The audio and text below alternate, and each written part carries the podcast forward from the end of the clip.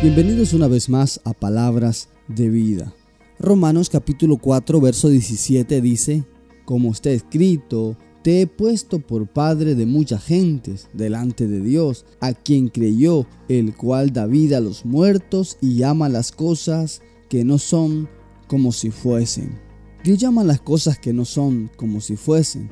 Dios tiene una visión eterna de las cosas. Él tiene la capacidad de ver lo que vamos a llegar a ser. Él puede ver el producto terminado en cada uno de nosotros. Dios puede ver lo que nosotros no alcanzamos a observar. Eso mismo hizo Jesús cuando les dijo a Simón y a Andrés, Venid en pos de mí y os haré pescadores de hombres, según Mateo 4:19.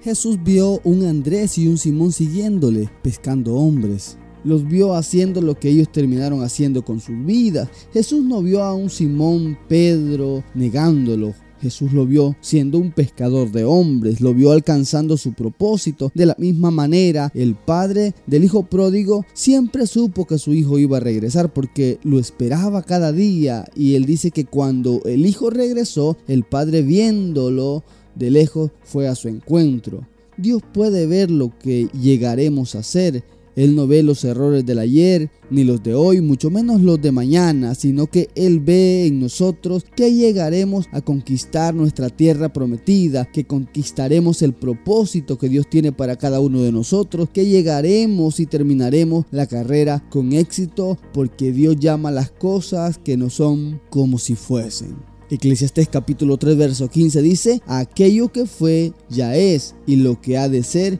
fue ya y Dios restaurará lo que pasó.